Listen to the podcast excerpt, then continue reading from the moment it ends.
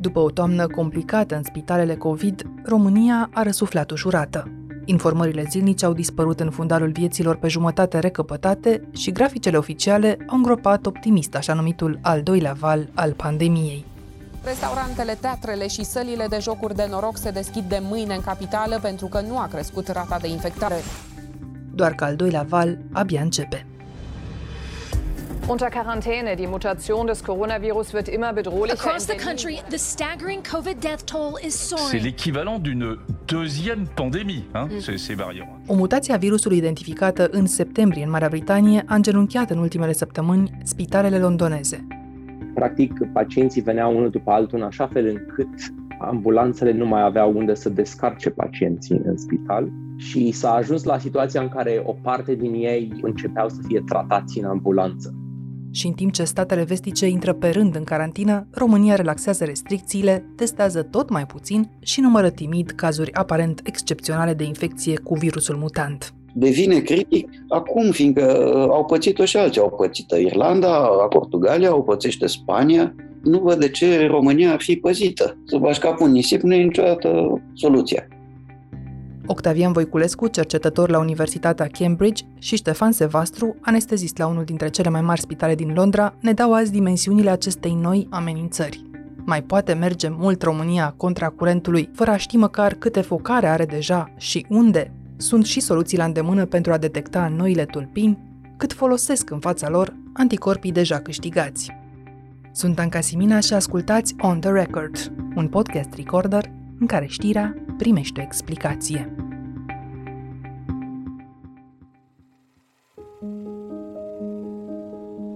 Ștefan Sevastru a trăit ororile noului val al tulpinii mutante la Royal London, un spital cât un mic oraș. E ceea ce în România s-ar numi medic primar anestezist și a fost printre primii care, într-un grup restrâns de cercetători, au început să facă încă din ianuarie anul trecut simulări de pandemie pentru a-și pregăti cât mai bine spitalul pentru situații de criză.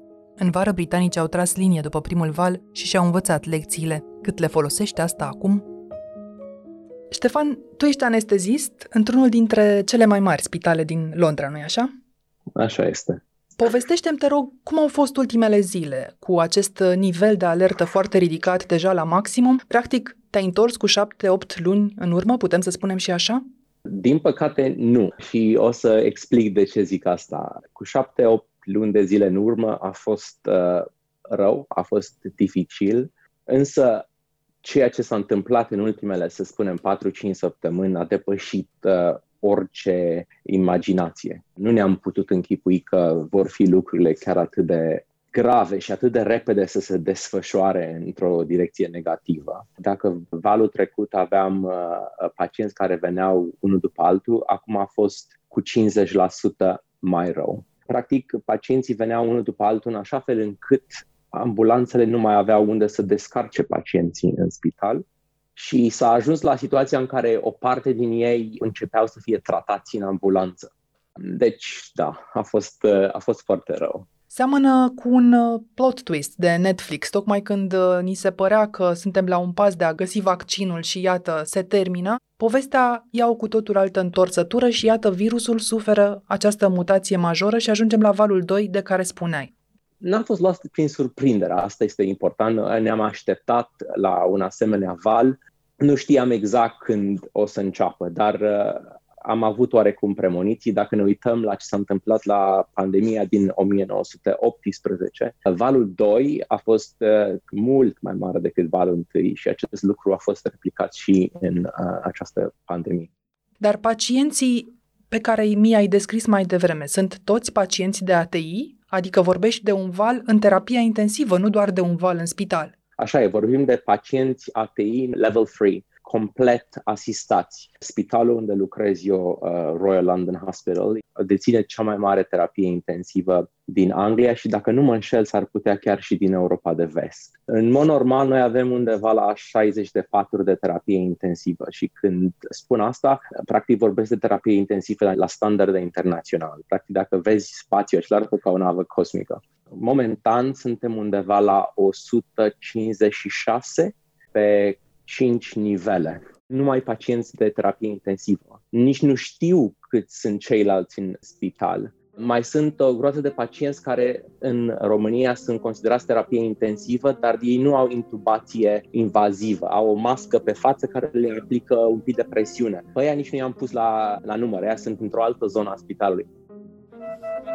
So, so you're full, is that right? We've got patients on the third floor, fourth floor, This ward goes all the way around to the other side. It's 29 patients. sixth floor, seventh floor, eighth floor, Another COVID patient in here. ninth floor, Another one in here. tenth, eleventh, Again, round to the other side. That's another 29 patients. twelfth, thirteenth. This is our third ward with 31 patients. the fourteenth, and the fifteenth floor. So that's twelve floors in total. Am văzut la BBC imagini cu soldați în Royal London, ceea ce nu mi-amintesc să se mai fi întâmplat în Marea Britanie, cel puțin în timpul vieții noastre. Noi, după primul val, am avut ceea ce se numește un after action review. Și asta nu s-a întâmplat numai într-un spital sau altul, se întâmplă în marile spitale de obicei și la nivel național. Deci ne uităm la primul val, ne-am uitat care sunt challenge-urile, unde sunt lucrurile care nu au mers ok și s-a făcut ceea ce se numește root cause analysis, o analiza cauzei. Am văzut că factorul de resursă umană a fost tot timpul o problemă și în Marea Britanie fiecare pacient pe terapie intensivă are o asistentă la el. Ne-am dat seama că nu putem asigura lucrul ăsta în valul 2 și practic raportul s-a schimbat de 1 la 4, 1 la 5. Dar, de exemplu, dacă o asistentă de terapie intensivă care este ultra specializată și face training foarte mult timp în țara asta, are 5 pacienți, mai sunt încă 4 oameni care stau cu pacientul respectiv. Ei sunt studenți la medicină, fizioterapeuți, dentiști, chirurgi, și oameni din armată. Am avut chiar și scafandrii profesioniști. Deci ei sunt o forță de muncă, se pot contracta, se pot dilata în funcție de nevoile noastre și, practic, asistenta respectivă asigură trainingul lor ad hoc, ea merge în continuu la pacienți. Trebuie să-ți spun că mi-am dorit uh, să avem acest dialog uh, în încercarea de a arunca o privire în viitor. Până acum, uh, România a avut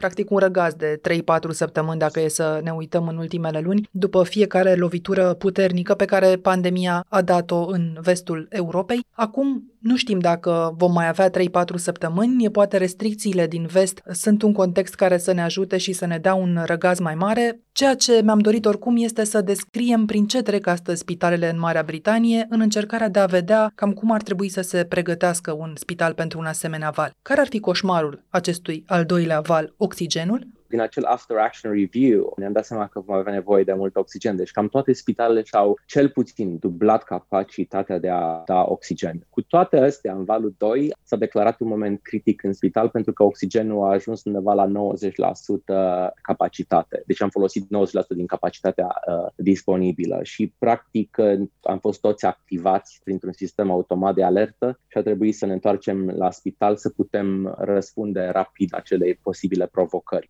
Oxigenul nu cred că este o problemă atât de mare. Sunt concentratoare de oxigen, se pot folosi lucruri alternative. Provocarea cea mai mare față de valul numărul 1 este la nivelul factorului uman. Deci uzura psihologică este una inimaginabilă și efectele acestea se vor vedea pentru zeci de ani încolo. Îți propun să ne uităm uh, acum și ce face acest nou val, această nouă tulpină, la patul pacientului. E această mutație mai periculoasă și prin severitatea bolii din ce ai remarcat tu sau numai numeric, pur și simplu, aveți mai mulți pacienți? Ce am văzut în valul 2, am pacienți mai tineri. Dar lucrul ăsta nu este neapărat dat de faptul că virusul e mai agresiv. Sunt foarte multe variabile care sunt luate aici și nu vreau să fac speculații, dar sunt două chestii care guvernează cum decurge o pandemie. Unul este cât de infecțios este virusul și unul este cât de letal este. Dacă ai un virus super letal, el își omoară victimele foarte rapid și se autolimitează. Dacă ai un virus care este mai infecțios, virusul se propagează foarte rapid în populație și pur și simplu prin volum va umorâ mai mulți oameni. Lasă-mă să văd uh, dacă am înțeles. Din observațiile clinice, există semne, să le spunem semne, că acest uh, virus e mai degrabă unul care se mișcă mai bine și nu un super killer și, de asemenea, nu știm dacă rezistența celor mai tineri este pur și simplu mai redusă sau dacă ei se mișcă mai mult prin societate și, fiind vorba de un virus mai contagios, ajung pe un pat de spital cu un ventilator sau intubați. Oricum, viteza aceasta mai mare de răspândire înseamnă, în multe cazuri, și moartea, nu? Perfect. Uitându-ne și la cazurile apărute, confirmate deja în România, dar uitându-ne mai ales la ce se întâmplă în jur, îmi spui că este practic inevitabil acest val, poate fi doar temporizat, să spunem, prin decizii echilibrate, dar s-a temperat el în vreun fel în Marea Britanie după ce a început campania de vaccinare? Valul determinat de noua tulpină, la asta mă refer. Nu știu dacă din cauza vaccinărilor, probabil că nu, dar din cauza distanțării sociale și uh, intrării în carantină, practic lucrurile s-au uh, relaxat un pic. Am participat ieri la o ședință la nivel regional în Londra și numărul de cazuri care vin prin porțile spitalului a început să scadă. Practic noi am început să vedem efectele izolării și distanțării sociale. Am trecut peste vârful acela pandemic, suntem în scădere. Sunt foarte fericit și toți colegii mei erau foarte bucuroși că nu se relaxează încă această distanțare socială, că nu se începe activitatea, pentru că neavând această preocupare pentru un val în creștere, poți să te preocupi de vaccinare. Undeva la peste 80% din persoanele peste 80 de ani au fost deja vaccinate, s-au vaccinat marea parte a lucrătorilor din sistemul sanitar și lucrurile încep să se schimbe. E important cred că mai mult decât niciodată să menținem încă distanțarea socială pentru a nu permite uh, propagarea acestor tulpini.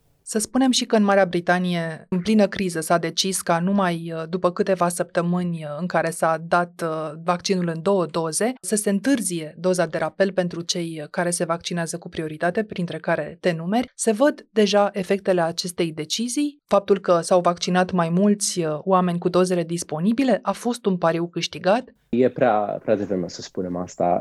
Inițial, când a, a făcut publică această decizie, toată lumea a sărit în sus, cum era și firesc de altfel. Și eu am fost la început foarte uh, mâhnit de decizia asta, dar am început să urmăresc uh, un număr de epidemiologi de la Cambridge care au explicat lucrurile foarte clar. În condițiile în care tulpina nouă este mai infecțioasă, da, avem nevoie de un răspuns rapid. Câștigi mai multe vieți dacă vaccinezi mai mulți oameni fie și cu o singură doză, decât dacă vaccinezi mai puțin cu două doze. Și asta s-a văzut uh, din punct de vedere statistic în studii mici. Ca și procent, din cei care au fost vaccinați o singură dată, foarte puțini au făcut uh, o boală avansată care a necesitat uh, admiterea lor în spital. Și o doză te protejează.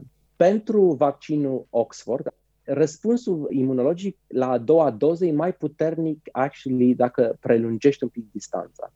Prelungit a doua doză peste uh, 3 săptămâni, s-a văzut că există un răspuns imunologic mai puternic. Deci iată că pentru Oxford putem spune cu oarecare siguranță e ok să uh, restricționezi a doua doză, să decalezi. Pentru cel de la BioNTech, lucrurile nu sunt atât de clare. În momentul de față, Marea Britanie e un experiment uh, medical și datele se vor vedea, dar nu se vor vedea imediat. Va trebui să vedem exact care sunt lucrurile. E mult prea devreme deocamdată.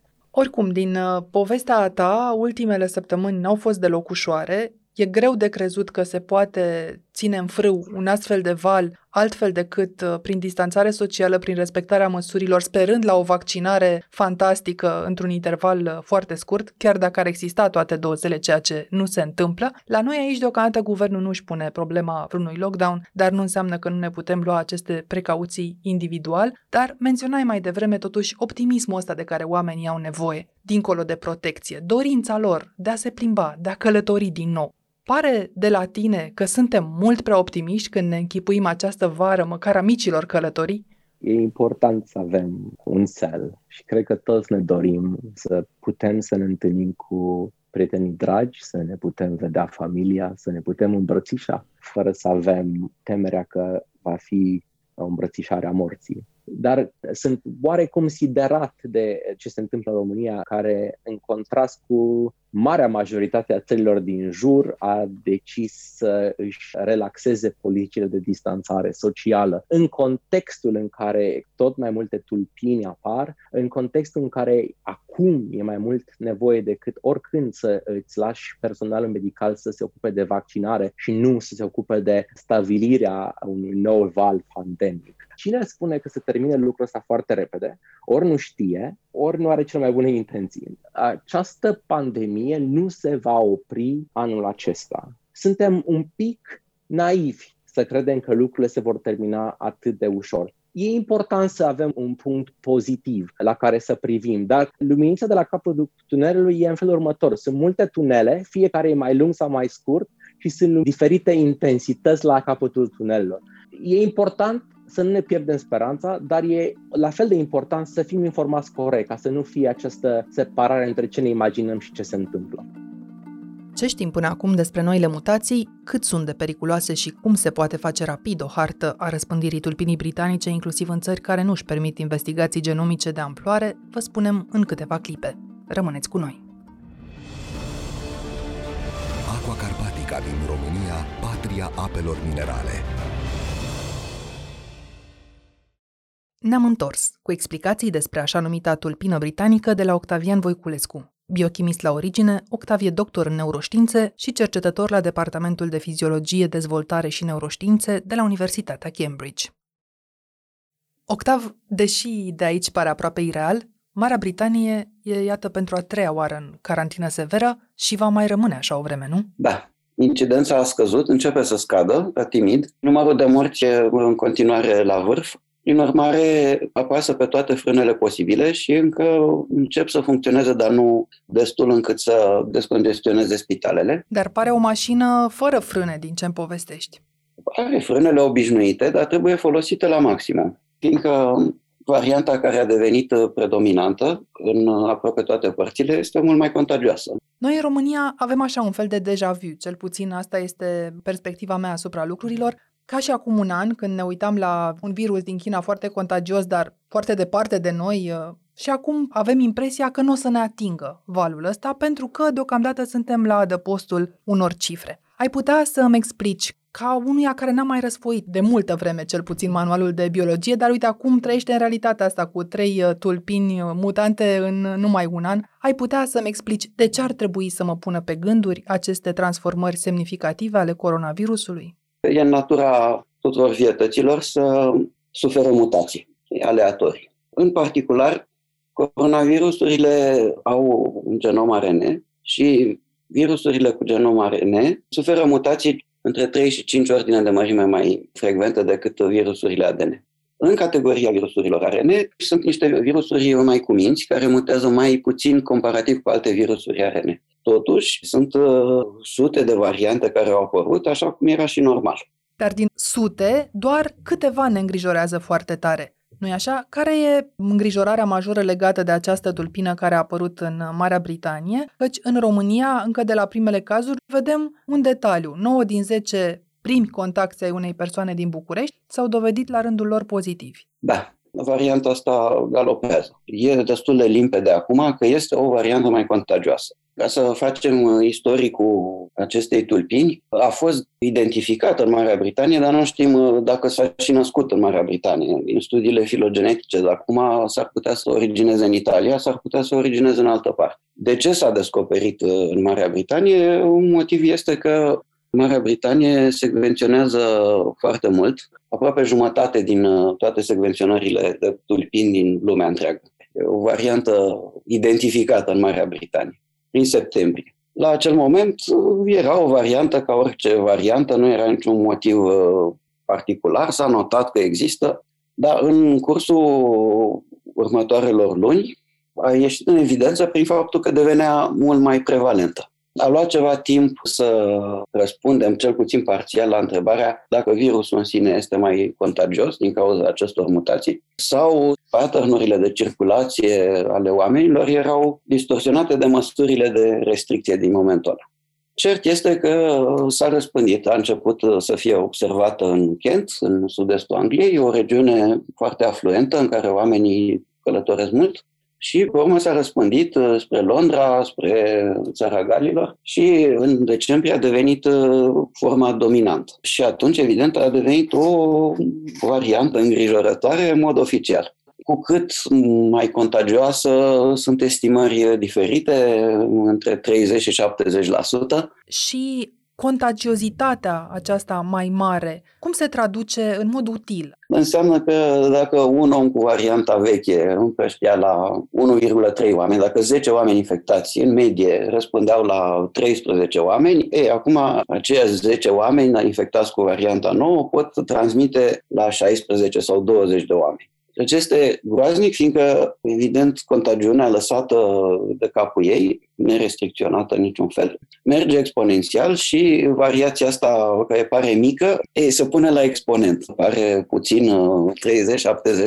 30-70%, dar este foarte uh, important. S-a stabilit așadar puterea virusului, studiind aceste zeci de mii deja de cazuri din uh, Regatul Unit, dar știm ceva și despre periculozitatea lui? E periculos și prin severitatea bolii? Datele sunt foarte puțin clare încă. Dacă dă o formă mai severă de COVID sau uh, produce uh, mortalitate mai mare, nu este foarte clar.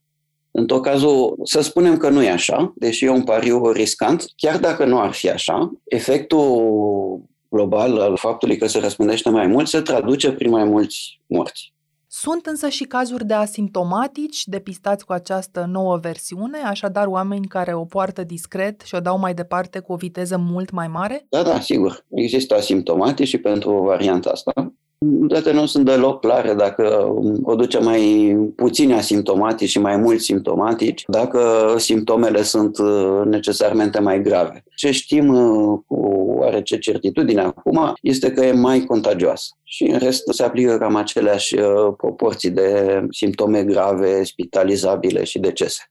Dar mai de temut, îmi spuneai înainte, este această bestie și mai periculoasă din Africa de Sud și mai nou avem una și în Brazilia. Cum le privim împreună? Trebuie să spunem că toate variantele astea, ce a zis Kent, cea din Africa de Sud și cea din Manaus, sunt uh, o constelație de mutații. Unele sunt comune, foarte puține între toate cele trei variante, altele nu. Ce știm despre mutația sud-africană? Este o combinație de mutații din proteina spike, care este degetul prin care virusul se leagă de celulele umane infectate. Cârligul.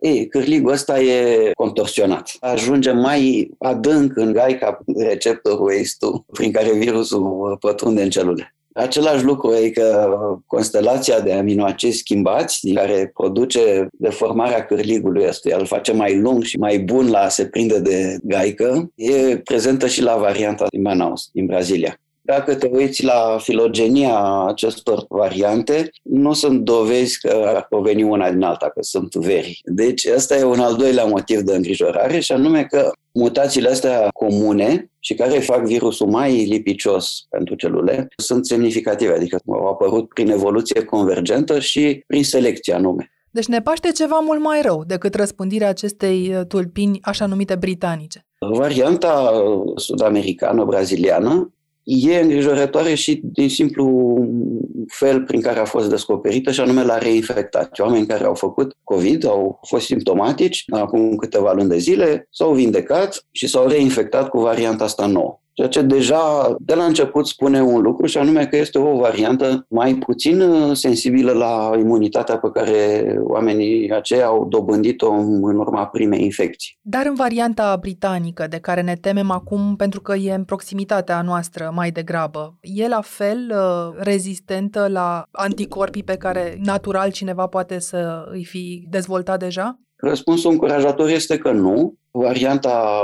britanică e sensibilă, anticorpii blocanți în particular se leagă la fel de bine și de varianta asta, pe când uh, pentru variantele sud-africană și braziliană nu e cazul. Titru, concentrația de anticorpi blocanți e în unele estime de șase ori mai mică decât uh, pentru variantele obișnuite și varianta britanică. Ori asta înseamnă că Există o oarece imunitate, provocată fie natural prin infecțiile cu variantele clasice, să le spunem, și cu vaccinurile deja intrate în circulație, da, este mai mică. Așa cum sunt eu, nu știu dacă este și cazul tău, uh, un om care nu a trecut prin COVID și nici nu a ajuns încă să se vaccineze, prima întrebare pe care mi-o pun este dacă, domnule, deja port atent masca, deja mi-am limitat la maximum interacțiunile, deja nu mai am răbdare.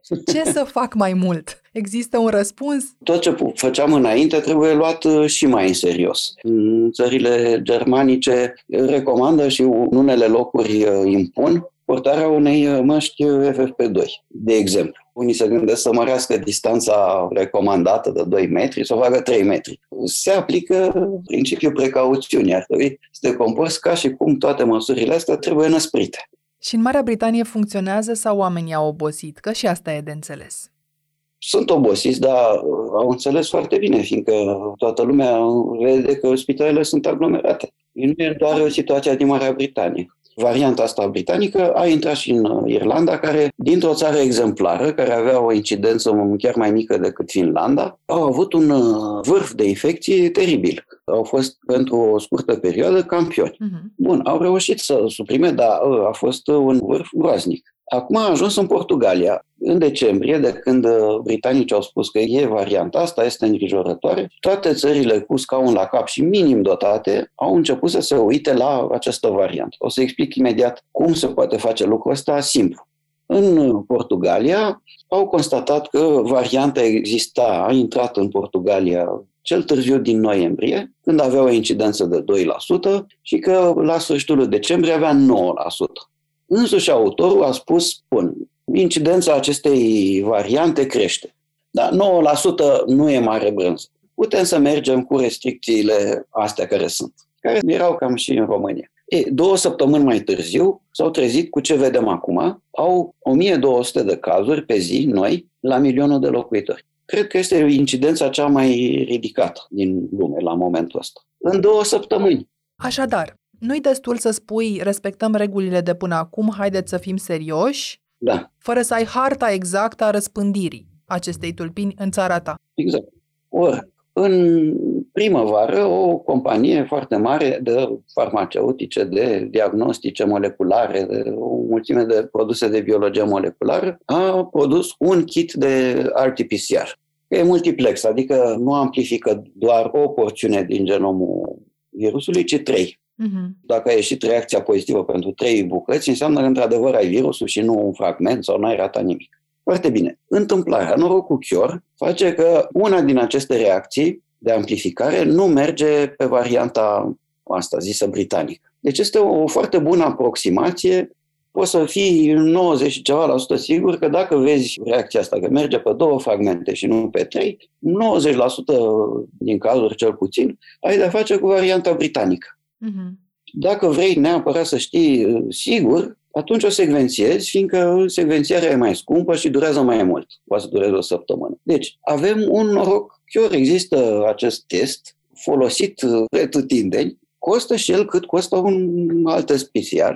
Producătorul a testat de când a apărut acum aproape 10 luni, dacă România tot face puține teste și pe hârtie ies puține noi infectări. Nimic nu te împiedică să iei măcar o zecime din probele celor care ies pozitiv, adică 180 pe zi, 200, să le adaugi la cele din ziua următoare. Poți să faci exercițiul ăsta măcar o dată pe săptămână și să afli ce proporție din noile infectări sunt uh, datorate noi variante. Să te uiți de la săptămână la săptămână, dacă nu de la zi la zi sau de două ori pe săptămână, dacă incidența crește, unde sunt cazuri, dacă sunt focare, dacă e răspândită peste tot. E critic de aflat, fiindcă de răspunsul la asta depinde cât de tare trebuie să năsprești restricțiile. Nu e nicio plăcere pentru nimeni, deci nu are rost să le iei doar pe vorbe. Și unde? Dacă sunt cazuri concentrate într-un județ sau trei județe, atunci foarte bine te concentrezi pe acele județe.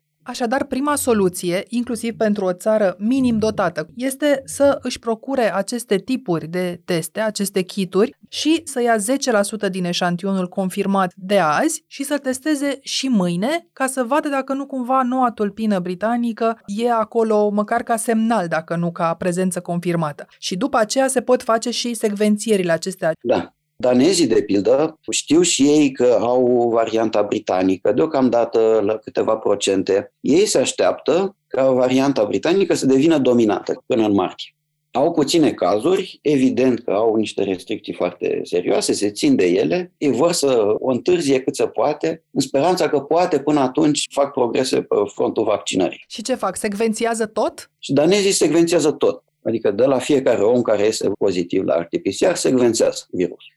Bun, acum România nu e în poziția Danemarcei, nu are capacități de secvențiere. Atunci, foarte bine, întâi greblezi cu testul ăsta RT-PCR, care îți dă deja o indicație foarte bună și nu secvențiezi decât cazurile, virusurile care par să fie varianta britanică. Secvențierea ține câteva zile. Ai pierdut șirul anchetei epidemiologice. Până să confirm dacă este varianta britanică sau altceva, ai pierdut lanțul de transmisie. Deci trebuie acționa rapid. Mai ales că sunt cazuri de oameni confirmați cu astfel de tulpini care n-au călătorit nicăieri în ultimele săptămâni sau luni. Tocmai. Și s-a întâmplat peste tot. Devine critic acum, fiindcă au pățit-o și alții. Au pățit Irlanda, Portugalia, au pățește Spania. Nu văd de ce România ar fi păzită. Varianta britanică circulă, e prezentă, e doar o chestiune de timp până când o să ajungă și în România în uh, proporții semnificative. De acolo să, să se răspundească să ajungă dominantă. Să bași capul în nisip nu e niciodată soluția. Că o detectăm sau nu așadar, această nouă tulpină tinde, îmi spuneai, să înlocuiască treptat coronavirusul care a circulat uh, timp de un an. Este cazul să ne înspăimântăm că trecem printr-o nouă pandemie, ipoteză pe care o tot auzim zilele acestea?